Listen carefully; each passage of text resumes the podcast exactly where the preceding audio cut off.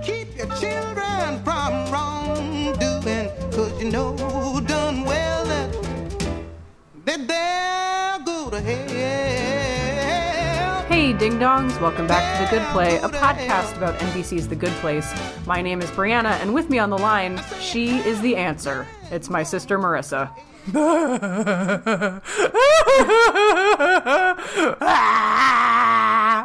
I mean, are we just this whole? I I, mean, you- promised 90 minutes of sobbing. You, did. You promised our listeners 90 minutes of sobbing, and that 90 minutes starts right now. Why? this episode was amazing. yeah, if you don't like this episode, you can go. That's fine.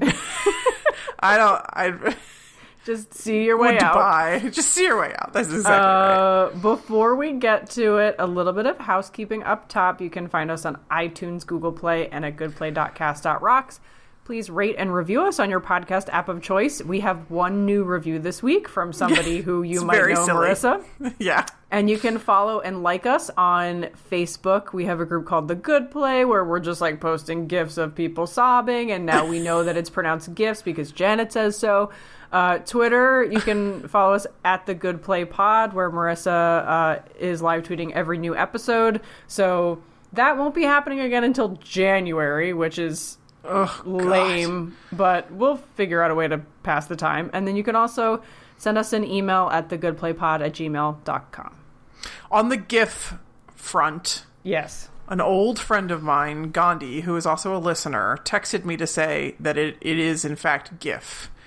And he triple majored in computer science, physics, and math at our top tier university. And he is much smarter than I am. So I am comfortable saying that it is in fact GIF. It is GIF, ladies and gentlemen.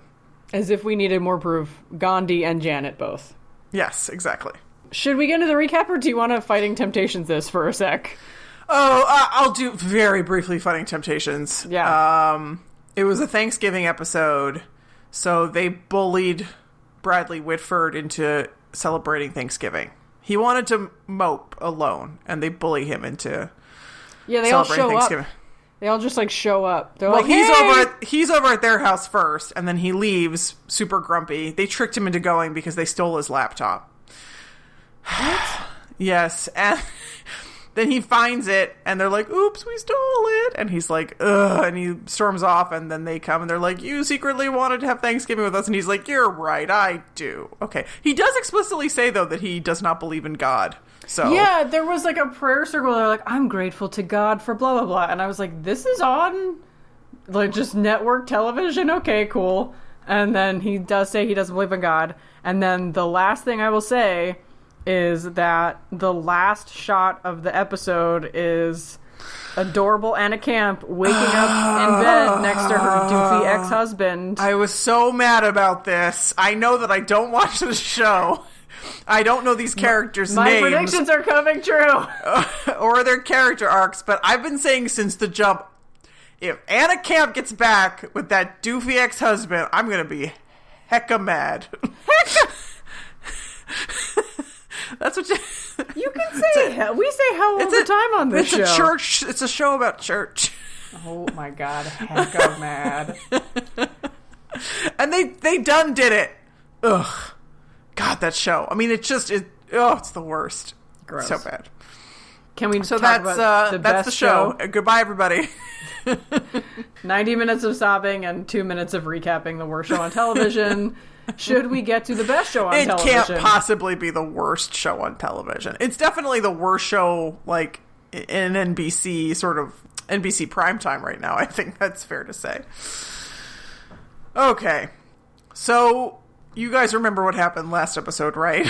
Gen is in the middle of searching Janet's voids. So Trifton emailed in, listener Trifton emailed in to say, because I had said, like, that can't be every Janet, right? There's like millions or billions of Janets. And he said, you know, they started streaming in and Gen kind of cut off the entrance. That's why there's only a limited number of them. and I mm, totally okay. missed that. So thanks, Trifton.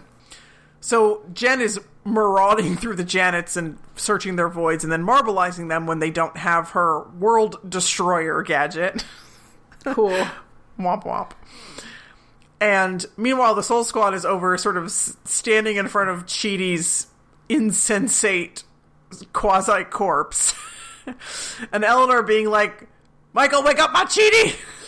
Yeah. And Michael's like, yeah, here's the thing. Like, there's a lot of memories I gotta stuff back in that noggin of his. So, like, everyone just, can we just be cool, please? His psyche's like a giant bowl of peeps chili. So, the rest of the episode, except for the last, like, four minutes, the rest of the episode is completely told in flashback. So, we get this ultra slow mo scene of Michael sort of snapping Chidi's memories back. And as that's happening, a couple of things are happening in the background.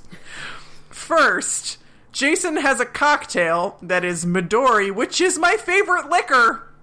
Turns out Jason and me have more in common than I thought. Not sure how I feel about that. I have a bottle. I might, in fact, I might take a picture of myself with my bottle of Midori and put it on the Twitter feed. I think you should at Manny Manny, Jacinto. Manny Jacinto. It's uh, Midori, Coffee Mate, and Ditch Water. I know. It's called a Duval something. I don't know. Duval Ditch Water. Okay. like so he has like a tall glass of that. It's from his own funeral, which happened in the last episode.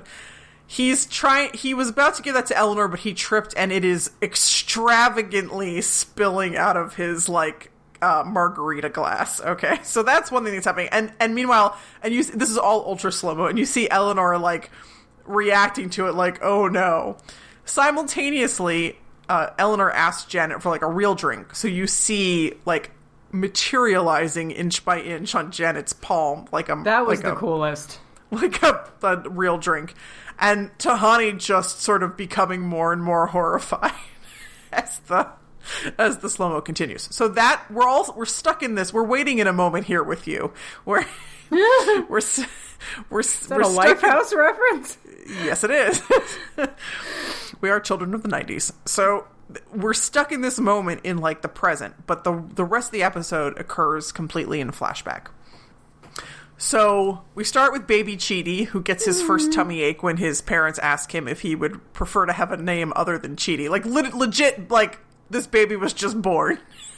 Yeah. And we are to understand he understood enough to be like, I don't know, do I want to be named Chidi? Ooh. so cute. Then, then we get kind of the linchpin scene of Chidi's psyche, I guess, where he's eight years old. He can hear his parents fighting in the other room. He seems to have no brothers and sisters. So Chidi's parents are in the other room. They're fighting. He can overhear them fighting. So he takes a philosophy book and a sociology book off his bookshelf. I have to assume they're like, I mean, so like real talk. Our mom was a professor for most of our, I think all your childhood and most of my childhood. Mm-hmm.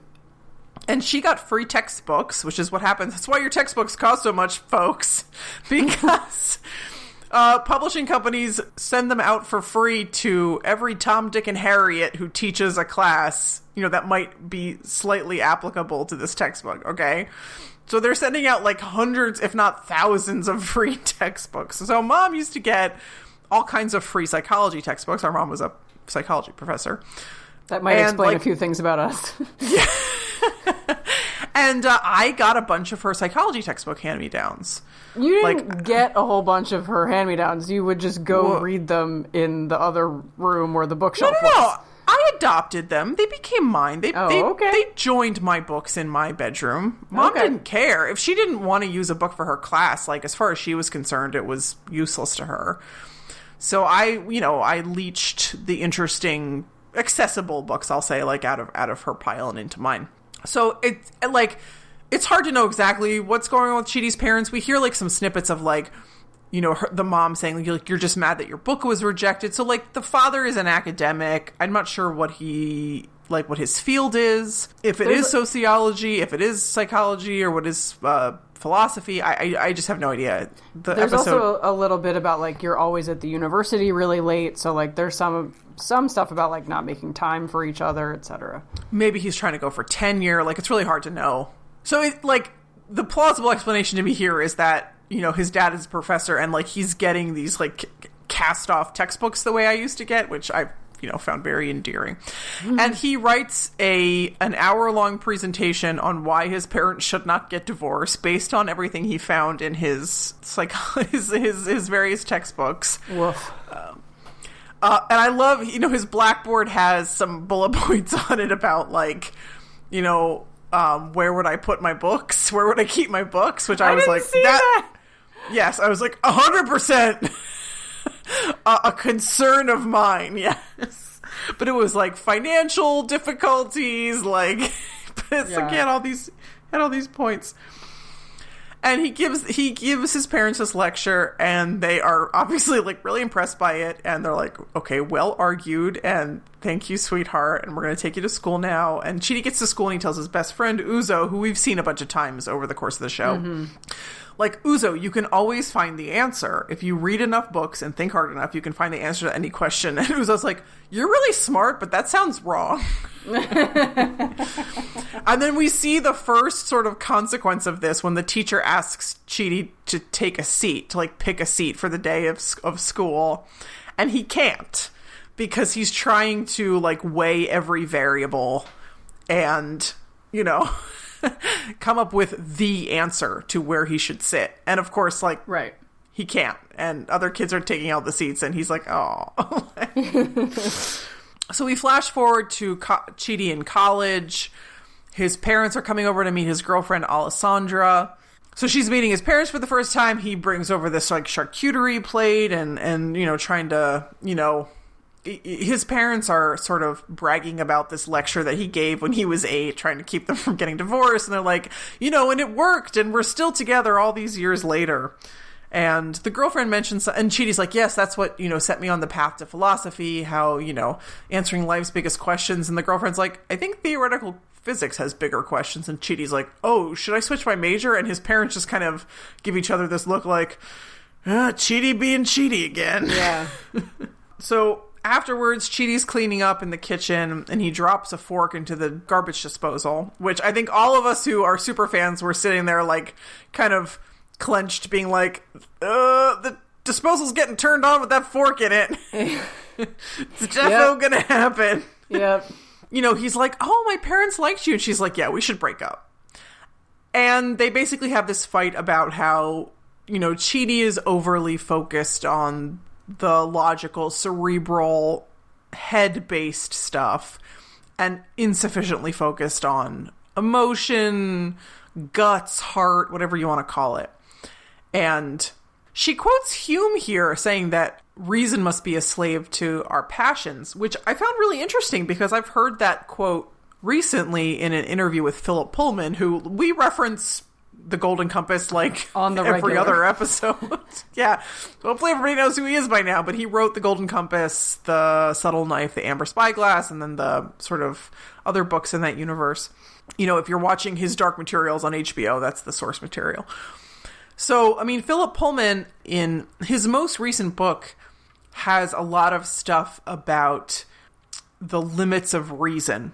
How you cannot, in fact, reason your way into every position that you need in order to be like a functional human being. And he quotes Hume, I believe, in, in the interviews I've seen with him, that, you know, hmm. reason reason in and of itself, reason with no context, reason with no humanity, with no humane context, reason is reason is impotent.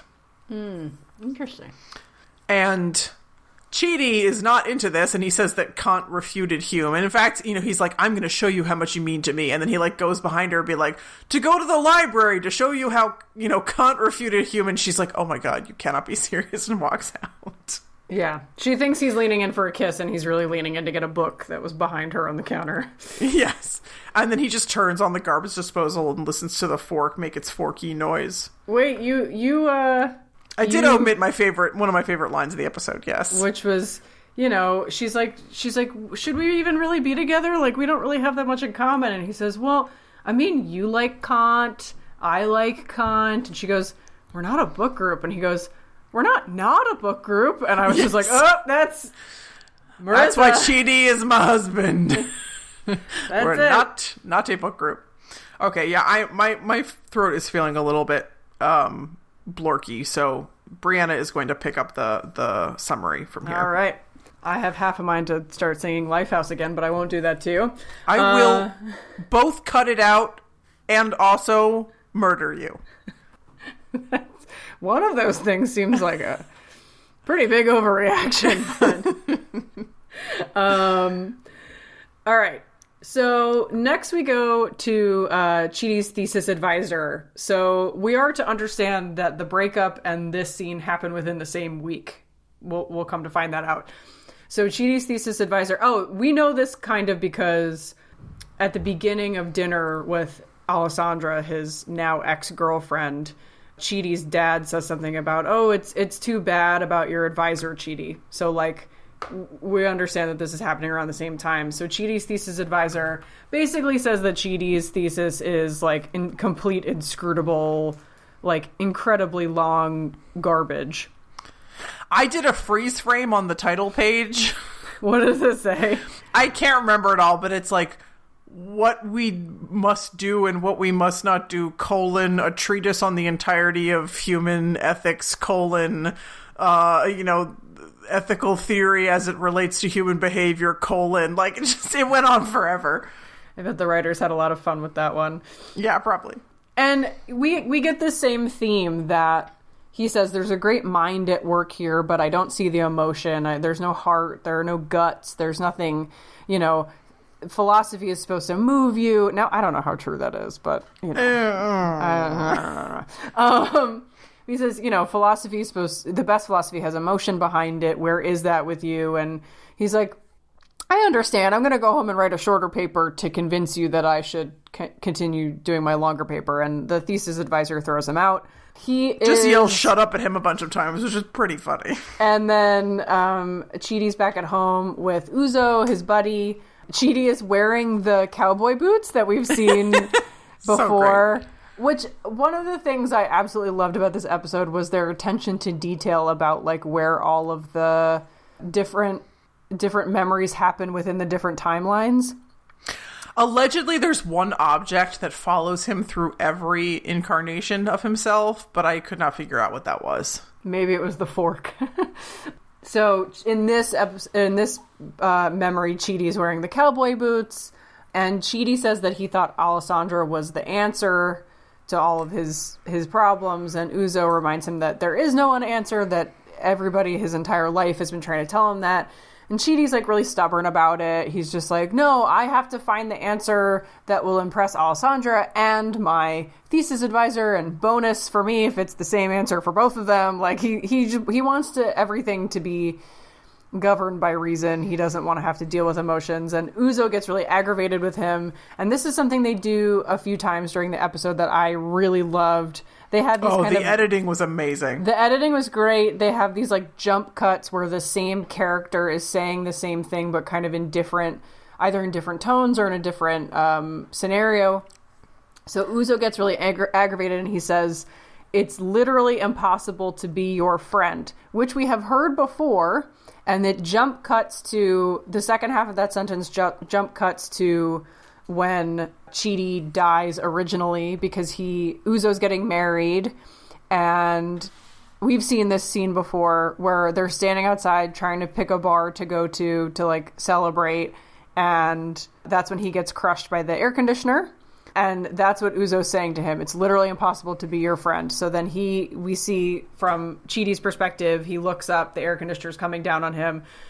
The next memory is Chidi waking up outside Michael's office for the first time, and Michael's showing him around the afterlife. And he shows Chidi that his fridge, his fridge picks the breakfast for him, so he doesn't have to hmm. choose. and his breakfast is, of course, oatmeal and almond milk. Which I do like. I I bet he had almond milk in real life because he was lactose intolerant. But like, it's the good place. Like, you can have real milk, man. It's okay. Well, he likes almond milk, but he likes it too much. He, that's the reason he always thinks he's getting sent to the bad the bad place. Yeah, poor boy.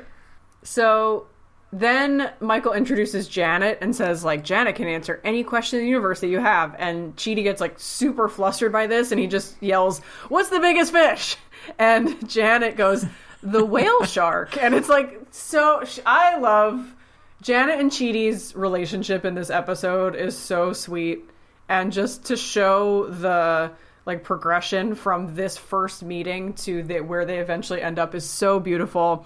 And Yes. he's like he's like, I'm sorry, that was such a dumb question. And she was like, Oh, all questions are equally important to me. And he says, Then you and I are gonna get along great. And they do, and it's very sweet. Hmm. So Chidi asks Michael if there's a relationship equivalent to the oatmeal, meaning like is there Oh, gee. which is just the oh god, it's like that's the most Bert from Sesame Street question ever, but I mean, it does kind of explain why Michael had the whole soulmates thing in the first place.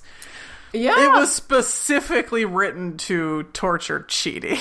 I mean, it helps torture Tahani and Jason, Tahani specifically, but it was really there as an fu to to Chidi. yeah, which is maniacal. And at one point, Michael, far in the future of this episode, goes, "Again, I am sorry." Yeah. Uh, their their relationship too. You just get to see how all these relationships grow. It's really beautiful. So Michael says yes. He's like, you do have a soulmate. You will get the answer to your ultimate question today. Her name is Eleanor. And then we flash forward to Janet and Jason's wedding from season one. And Janet, you know, Chidi's like, so you two are married. And Janet goes, if you'd like to get us a present, we're registered at me. Which is hilarious. And could you imagine, like, Janet doing your wedding registry? She could get you whatever you wanted. It would be so great. Just- oh Um, man. So Chidi asks, what I like too is that each of these memories obviously serve a purpose to like show kind of how all of the other people... Yes, the writers are good at No, writing. But yes. But I mean, but I think like they all have different perspectives and so it's just interesting to see how that plays out. So Chidi asked Jason for advice about how he made a decision this big and Jason I mean is Jason about it and basically says like wh- where I come from everything good blows up eventually. So he says when you when something good comes along you got to lock it down, which I'm going to put in my wedding vows now. I have to. But that kind of shows us that Jason's ability to make big decisions or make spur of the moment decisions like comes, you know, from his lived reality that opportunities don't always last, good things don't always stay. You know, he's coming from that scarcity mindset, but Yeah. he's doing it in a really like positive way. He's like found a positive way to spin it. Like if I can hold on to this, I will. Chidi says that he doesn't think he'll he'll ever be able to take a risk like that, even with eternity to try. Then we flash forward again to the season one. It's funny finale. how convinced he is of his own inability to change. uh, like not to get real for a second, but I think I know a lot of guys who are convinced that they are unable to change. Are you subtweeting anyone who's listening to this right now? I don't think anybody who listens. Uh, I don't know. So Chidi says he doesn't think he'll ever be able to take a risk. Then we cut to the season one finale, which is the scene where Eleanor figures it out, and she says, "Try as you might, we'll always find a way back to each other. We'll figure it out once. We, you know, we'll figure it out again." And then they are rebooted, and instead- basic. yeah, basic. and then we are rebooted, and we see this time a few of Chidi's soulmates, including Tahani, which I think is really interesting because in Oh, season boy. one, Oh, boy, oh, that boy. was a That is a powder keg. yeah something they played with a little bit.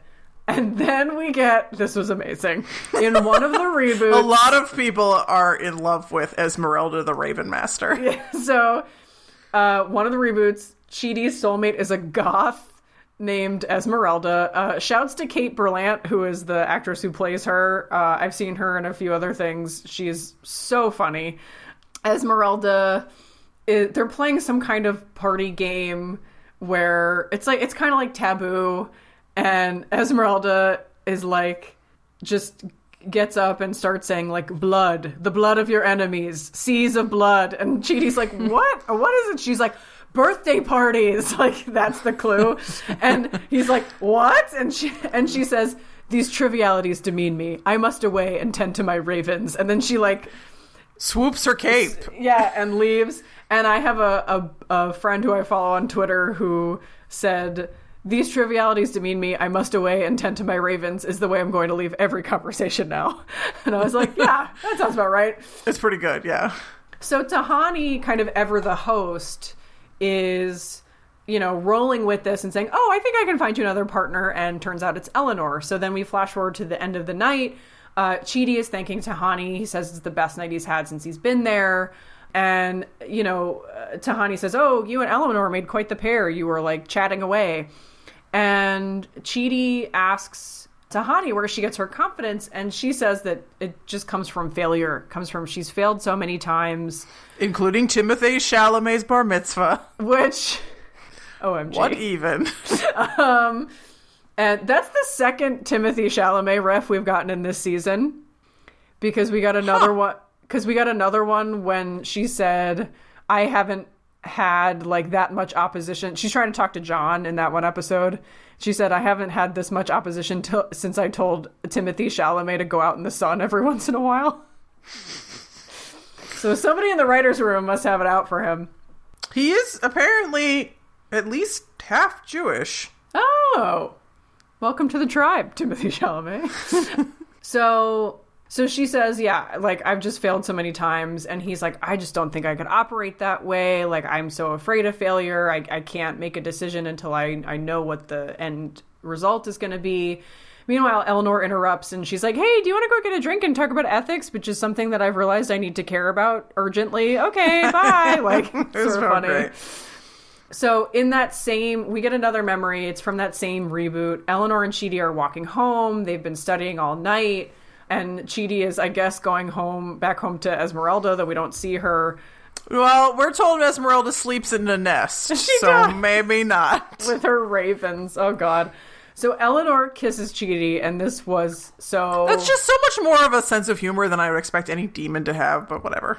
what sleeping in a nest full of ravens. Uh, like Esmeralda's whole shtick.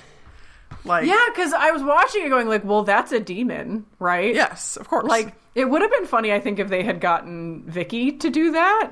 But Hmm. I think uh, Kate Berlant pulls it off really, really well.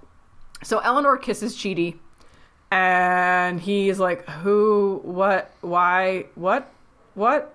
And she's like, "Okay, uh, I kissed you because I wanted to, and it was me." And weirdo. Weirdo. Which I loved. and um, he's really reluctant to get involved because of Esmeralda.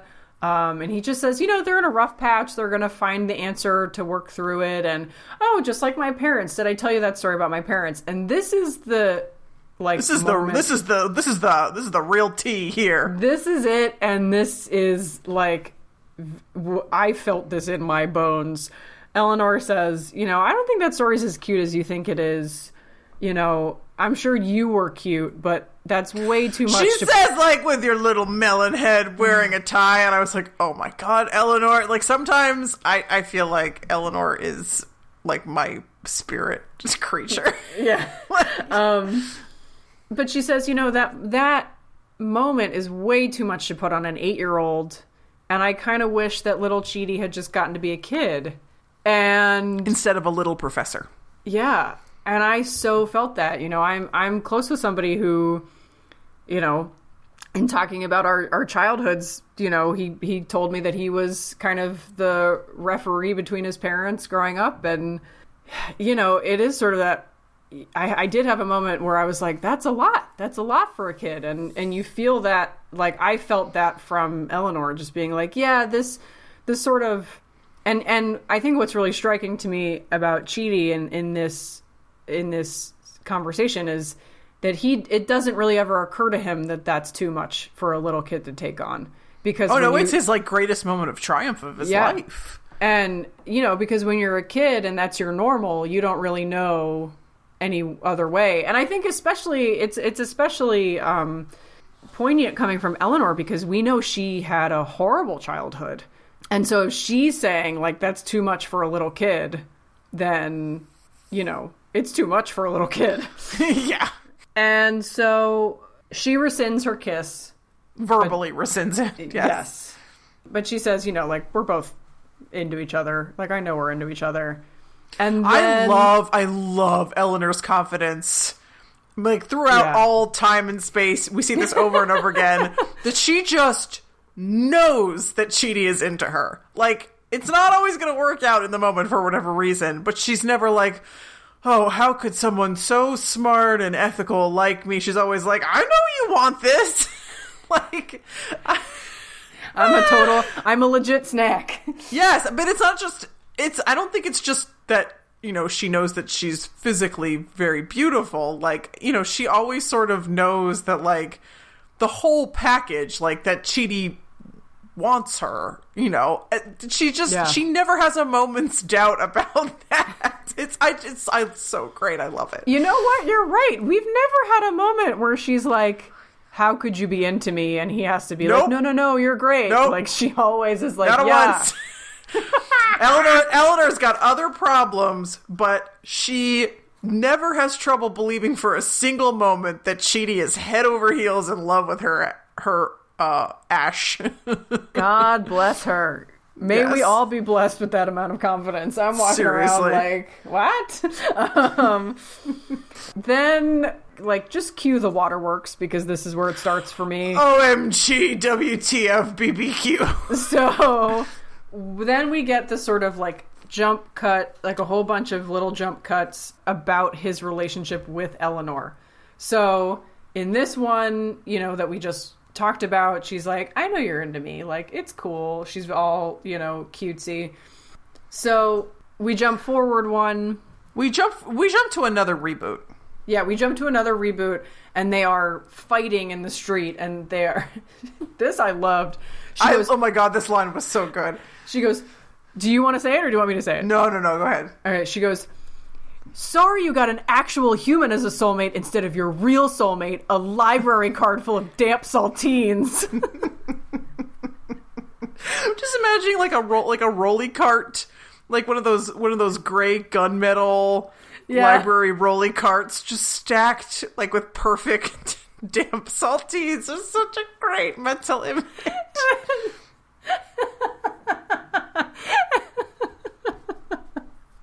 and he responds, and they do what we've seen before with Uzo. They do the same thing here. This is I I cried I cried at this. I, I mean, this was unbelievable editing, but he says, he's yelling at her, and he says, You are unbelievable, unbelievable.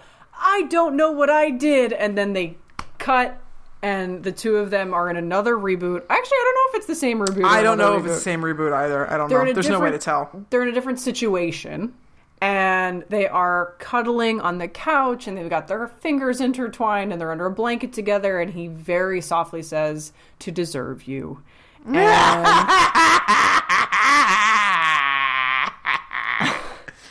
and she's kind of ribbing him a little bit, but it's very clear that they're like totally I love, heels for I each other. it. She's like, she's like, well, you've got me until something better comes along. Uh, For me, you've topped out. yeah, and she kind of gives him this look, and it's very very cute.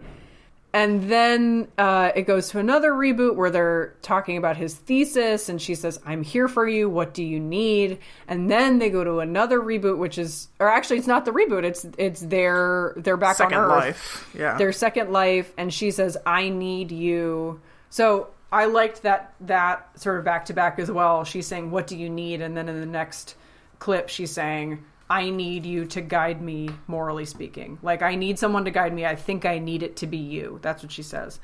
And then there are other scenes that we've seen. There's eleanor confessing her love to him while they're like getting their ashes handed to them at the bar. By demons in Canada. by demons in Canada. And then it's the two of them kissing in Janet's void and sort of the world coming back together after it's been crumbling.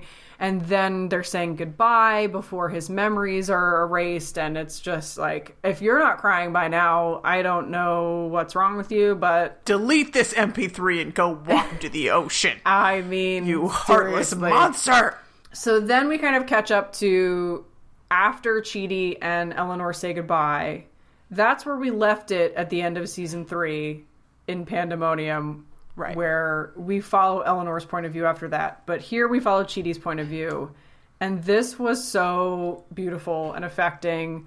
Um, Chidi asks Michael if soulmates are real. Well, actually, no. First, you know, they're walking up the the sort of street, and Chidi says, or Michael says, "Are you sure you want to do this?" And Chidi says, This is I the finally first. make one damn decision, yeah. and you guys want to talk me out of it. And then Chidi asks if soulmates are real, and Michael says he doesn't know, but he doesn't think so. It was a way to to torture Chidi because Chidi came to the afterlife looking for answers. And again, sorry about that. Yeah. And Michael says, "Look, if soulmates do exist, they're found. They're not found. They're made." He says, "Like your your parents, right? You know, you your parents, um, you know, they didn't stay together because of this like magical presentation that you gave them. They stayed together. They found each other, and they decided to work at it." And they went to counseling, and Chidi said, "Oh, I didn't know they went to counseling." And he's like, "Yeah, kids, kids don't know half of what their parents get up to." And, you know, Chidi has this really lovely line where he says, Life isn't a puzzle that can be solved one time and it's done. You wake up every day and you solve it again. And then he kind of gets choked up and he said, What a time to learn. Right. In this moment where he's almost he's not committing suicide, but he is going to lose everything that he's learned, you know, and be reset and possibly never get back to that point that he just reached. Yeah. And so Chidi, before, he, you know, he says, I'm ready, but I have to do one more thing. Chidi calls Janet and asks for a pen and a piece of paper. He writes And she gives him a marbled notebook, like a school notebook. Yeah, and he writes himself a note and he says, I don't know if I'm ever going to see you again or if I'm going to remember you when I do, but can you hold on to this for me and can you give it back to me at some point when I get out of When the time is right. when the time is right? And she says yes, and she kisses him on the cheek, which I thought was so sweet. And he says goodbye to Janet, and then we are back in the judge's chambers. Chidi wakes up, and he's like, "Hey guys," and then he I, like- he says, I feel great. And then he says, you know, have I been really annoying for the last 300 years? And they're all like, oh, uh, uh, uh," and J- Jason's like, yeah, you really have. Um, and then Eleanor kind of catches him up on the fact that, you know, uh, everything that's been going on, they need the answer to the new afterlife. And he seems really confident, but in a way that's like, well, the journey is the discovery, right? Like, there's no one answer. There could be 800 answers. There could be no answers. There could be this. It could be that. And then he's like, let's get to work. And he goes to Janet and he says, can I have my He note? said, well, yeah, give me one minute. Goes over to Janet. I need my note, please. and, And Janet she- says, if you remember that you wrote a note, then you'll remember what you wrote. and he said, well, still, I would like it. Uh, I think it's some of the best writing I've ever done. Do you want to say what the note says? So he unfolds the top first, and it says, There is no quote unquote answer. So the word answer is in double quotes. There is no quote answer. And it ling- the camera lingers on that for a moment before he unfolds the bottom half, which says, But Eleanor is the answer.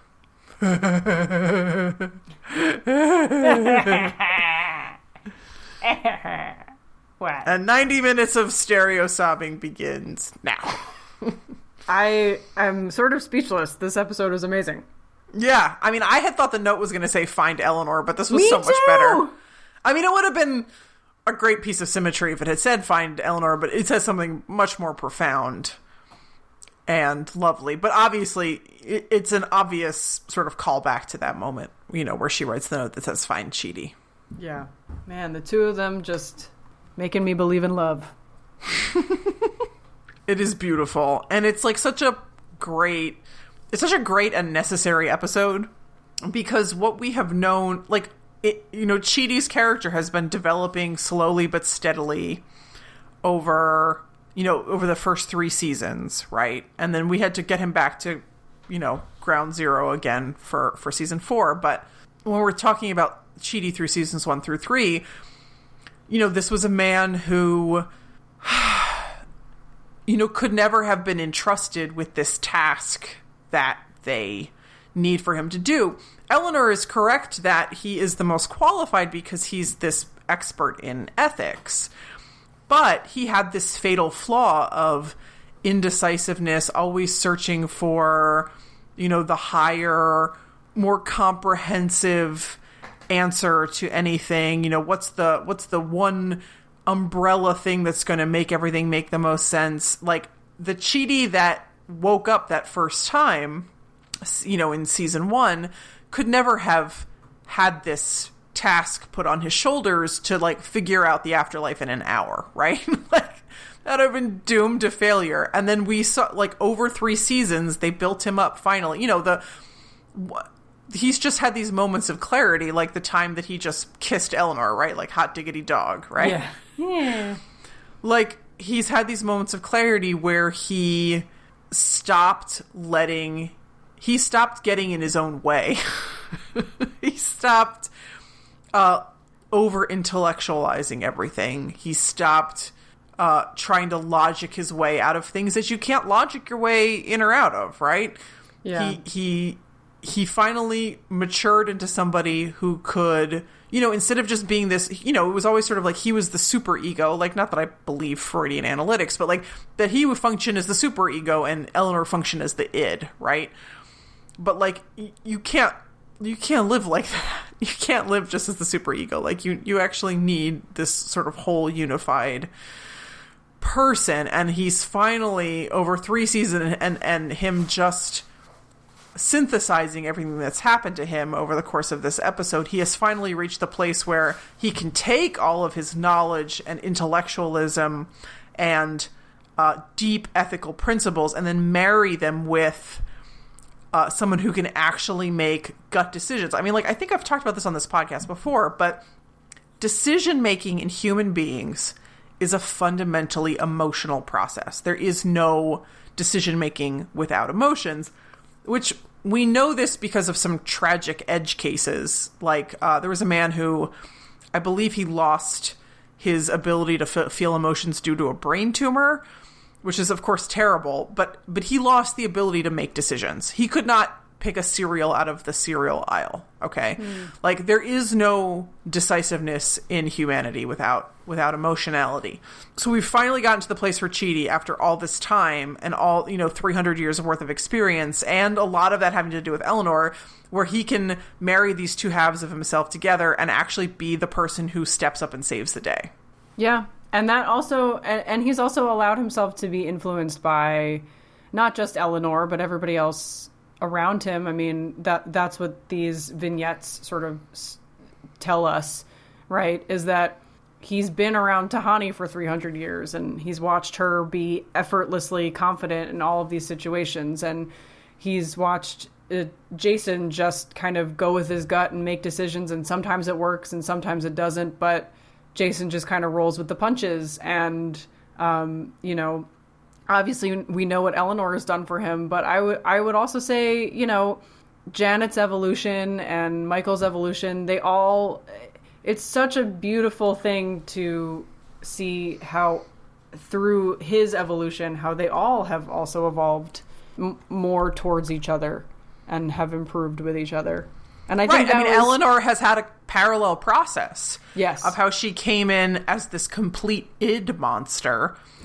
what do I want? You know, the, the sort of the very sort of tactile or, or sensory pleasures that she wanted, and she did not think a lot or read a lot or anything like that. And she certainly never thought about how to be a good person and how you know, 300 years with Chidi has pushed her into being someone who she's just spent the last year, right, pretending to be an angel, basically, and she pulled it off. yeah yeah Except with Simone, which is another story. Yeah.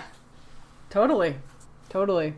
It's a testament to everything. It's a testament to the the story, the writing, the acting. I mean, everybody knocked it out of the park in this episode. Everybody knocked it out of the park. So, someone, a lot of people have mentioned that it's kind of weird that Simone doesn't appear in these memories at all. I'll say two things. Firstly, that probably Simone's presence would muddy the waters a little bit. Like, it's a very crystal clear arc about how the cockroaches enabled each other to become the best versions of themselves, right? And mm-hmm. and Simone is not part of that. But also, you and I were talking about this earlier today, like there's a lot of like SAG pay scale stuff having to do with how many episodes of a TV show you're in. It may turn out that Simone is in this in the back half of this season, in which case I'm completely off base. But there's something to do with are you in fewer than half of the episodes in a season, in which case, you know, you get treated very differently by SAG. So I'm wondering if they deliberately kept the new humans out of this episode so that they would not have to be paid this sort of like regular series uh, pay scale. Yeah, I mean, we saw them kind of in these like really, really quick flashbacks. Like, there were kind of these moments of really, re- like one or two second clips in between these longer. Oh yeah, I don't even think they were a full second. Yeah. and you know we see them i think we see some of the new crew in one of those one or two of those but th- that was probably footage that they already had um, so yeah i don't think and i do agree like simone obviously is a, a very significant relationship in Chidi's life but doesn't necessarily prove the point that they're trying to prove Right, she definitely episode. doesn't prove the point. I mean, the the fundamental wedge between Simone and Chidi is that he has these deep ethical principles that she kind of can't live with. and she's also governed by reason but it's just scientific reason it's not Right. it's not philosophical reason. So Right. I don't think that you would have had that same kind of dichotomy of like, well, I'm more emotional, you're more intellectual, and therefore, you know, we can't, this can't work. Or in Eleanor's case, this really does work. We challenge each other a lot, but it does work um, in her case, it's like you're intellectual. I'm intellectual in a different way. I don't see your way of being intellectual as something that's compatible with me, so I'm going to jet. And so I don't think you get that same tension that you do, you know. And even when, you know, I was bummed when they broke up on Earth, but even then, you know, she kind of was like, okay, well, maybe it's for the best. Like, you're kind of a weirdo, so maybe it's fine. You know, she, it, it, There was definitely there. It was not a passion filled relationship. It did not appear. It, it, there was never any real sort of romantic chemistry between the two of them. Like they were, they were two lovely people who occasionally are dating on the course of the show, and it's just like obviously not endgame. It's not something that Yeah. lights up the screen the way that Chelinor does. Yeah, I mean, I gotta hand it to to William Jackson Harper and Kristen Bell. They have been through their paces as a fictional couple. They have been asked to Like so many times over. fight and leave and come back to each other and and kiss and you know do more Oh yeah, poor and- Kristen Bell has No, to no. kiss William Jackson Harper. Let me play the world's smilest violin. No, no, I'm not saying that. I'm just saying that the the range of emotion that they have to show with each other um, is. I mean, even just you see it in all these clips, right? Like they're they're fighting, they're snuggling, they're dancing, they're running away from each other, they're strangers, they're deeply in love, all within. You know, like I can imagine. I, I'm just imagining. I know they didn't do it like this, but if you had to film all those scenes in one day, that would be a little bit like, God. who are we now? Yeah, I can't. I really can't say enough good things about this episode. It's so lovely. It's one of the few that I have felt compelled to watch again in le- in fewer than 24 hours. Yeah, and it's. I think too because we really missed. I mean, I say we. I'll speak for me. I really missed Chidi. I know you did too. I get the sense that a lot of other people did. You know, he was in this season, but he's been kind of sidelined because he's been with the new folks and hasn't had a lot of like meat. And so I'm really, really glad. This almost felt like his Janet's episode. Yes, and Janet's yes. was He should. He, if he doesn't get an Emmy nomination for this, it's it's a travesty. Yeah. And Janet's is one of my favorite episodes of the whole show. And this one is too. Because it's just these like little brilliant character studies. And this also reminded me of um, the Michael and Janet episode too, where we kind of get to see their their evolution together as friends and kind of seeing uh, Michael like pick out Janet from the Janet warehouse and all- up through, you know, the point where they're at just really beautiful. I don't know. I, I have I have no nitpicks for this episode. I have No, nothing no. that I'm like But were there any critical responses that you wanted to discuss? sure. Um, so uh, this sort of goes along with, with what we were just talking about. IO9 says The episode is mostly here so we can see how Chidi, how Eleanor and Chidi's relationship progress from his point of view. We've often viewed the relationship from Eleanor's perspective. Sometimes it makes things feel one-sided. I appreciate the time the series took in this episode to show us what Eleanor means to him, especially as the series is winding down. I just thought that was like a nice little nice little nod. This one is from AV Club for Chidi Anagonye, last hope of humanity and linchpin of this ultimate endgame of a show that has raised our expectations so high that the terror of it letting us down in the end is greater than that of a million butthole spiders. His unreadably ambitious 3,500 word treatise on life, the universe, and everything comes down ultimately. 3,500 page, not 3,500 word. 3,500 page. That's true. That's true. 3,500 words is like barely a New York like a blog Times article. Yeah. Um, everything comes down ultimately to two perfectly contradictory sentences. And they, you know, obviously there is no answer, but Eleanor is the answer. And this reviewer says head and heart, intellect and gut, reason and love. And I just thought that was really nice. It's exactly what we've been talking about this whole time. Nobody has anything mean to say, I suppose. No, everyone's like, thank God. Like, you know, I, I think I think this season we haven't really made any bones about the fact that like we felt a little unstable this season. We haven't really known where things are going. We also have spent a lot of time with characters that were sort of like, well, we know this isn't the end game, so what are we still doing with these people? I think all that stuff got wrapped up fairly well last episode, but I think it's I, I think there probably is this collective sigh of relief of like, oh, we're back to the main relationships that anchor this show. So everybody was just really effusive about it, everybody that I saw. Yeah, I don't think I saw anybody saying having a single negative word to say about it. I mean, they pull off at least one of these episodes every season. Yes. There is at least one episode every season where you're like, "Oh, that belongs in the television Hall of Fame." right? Yeah. Certainly Dance Dance Resolution is one of those mm-hmm. episodes. Mm-hmm. Jan- like you said, Janet's is one of that one of those episodes. The season one closer is one of those episodes Absolutely.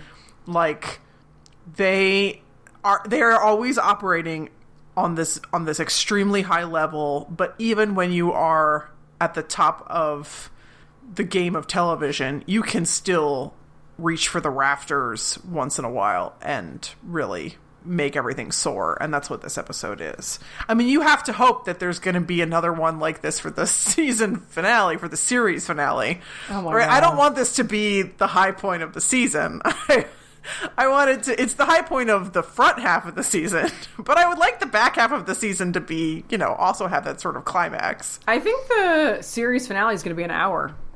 that makes sense certainly So we're going to have Yeah. Yeah. I mean, if we if you think we're sobbing now, just wait. just wait. I just want Eleanor and Chidi to be able to just, you know, just have a little apartment with lots of books and infinite shrampies for Eleanor. And I just and I just want the two of them to be left alone. like, please. That is sort of paradise for them at the end of the day, isn't it? Just Yeah, just can we just please leave them alone? Can we give them some peace? They've Yeah, been through so much. I think they. I think it's just that the two of them chilling out in the dot of the eye. Yes. Jeremy Bearimy, baby. We need it. We need it. We're not gonna get any more Good Place until January. So I think December. We're gonna take next week off because it's Thanksgiving. Yay. But I think December we'll come back with. We'll start some uh, some Christmas movies. I think there's some Netflix originals that are really, really burning up the Netflix charts. My gosh. Um, Hallmark is coming out with two Hanukkah movies, but they're basically just Christmas movies with like a Jewish one, character. One Jewish person. oh boy, oh boy, oh boy. So we'll be back at you. I mean, We kind of did the best Christmas movie of all time last time around, which was Yeah, we really, uh, we really blew it. Ghost Boyfriend Christmas, but we'll find some other ones. Spirit of Christmas, I believe, is the actual title. Yeah, we'll find some other ones. Uh, have you watched William Jackson Harper reading thirst tweets about himself? Not yet. Please I can post a link to it though in the episode description. I'll do that. Please do it. Uh, please watch it. I, I hope everybody watched the clip from Wally that I put in the episode description last week. Especially since it proved it proved me correct. Oh, I'm so sorry. Just gonna You're put that out there. you can't ever. You you gotta always be right. I can't I can never be chill about anything? Yes, Yeah. I mean you've known that for thirty one years though. that is true. Ju- much like Chidi getting a stomach ache as a tiny baby, when I was a tiny baby, I looked at my older sister, four years older than me, and I went, "She's not going to be chill about anything, is she?" and I was correct. Uh, we have one iTunes review Oh please. from your friend Chris, Yes. Chris Swenson, who said who Published author. Ooh, all right. He wrote a textbook, I think. Is it a textbook that Chidi would have on his bookshelf? No. Oh, okay. So his review is called The Best Play. Thank you so much, Chris. He says, This is the best podcast dedicated to the new Josh Lyman hit show, The Fighting Temptations. Thanks so much, Chris. Thank you, Chris. Anything else? Uh, we've, we've just been crying for a good hour, so yeah. No. I think uh I think we have the answer. all right. Until next time, I must away and tend to my ravens. We'll see you in a couple of weeks, ding dongs. Knock, knock, knocking on heaven's door. Knock, knock,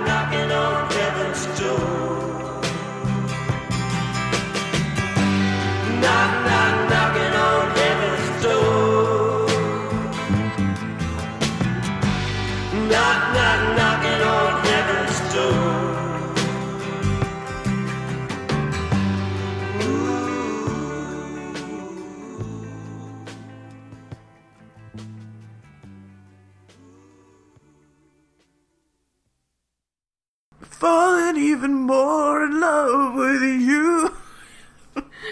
Standing here until you make me move. I'm hanging by a moment here with you. It's not a bad Chellenor song. I'm living for the only thing I know. See? I'm running and not. I'm running I'm not quite sure where to go. I would never have been able to come up with that lyric. I don't know what I'm diving into. I'm hanging Don't- by a moment here with you. Thank you. There's nothing left to No, lose. no, no, we're not going into the bridge. No, thank you. Nothing left to find. No! No, nothing in the world that could change my mind. Stop. Stop. Okay.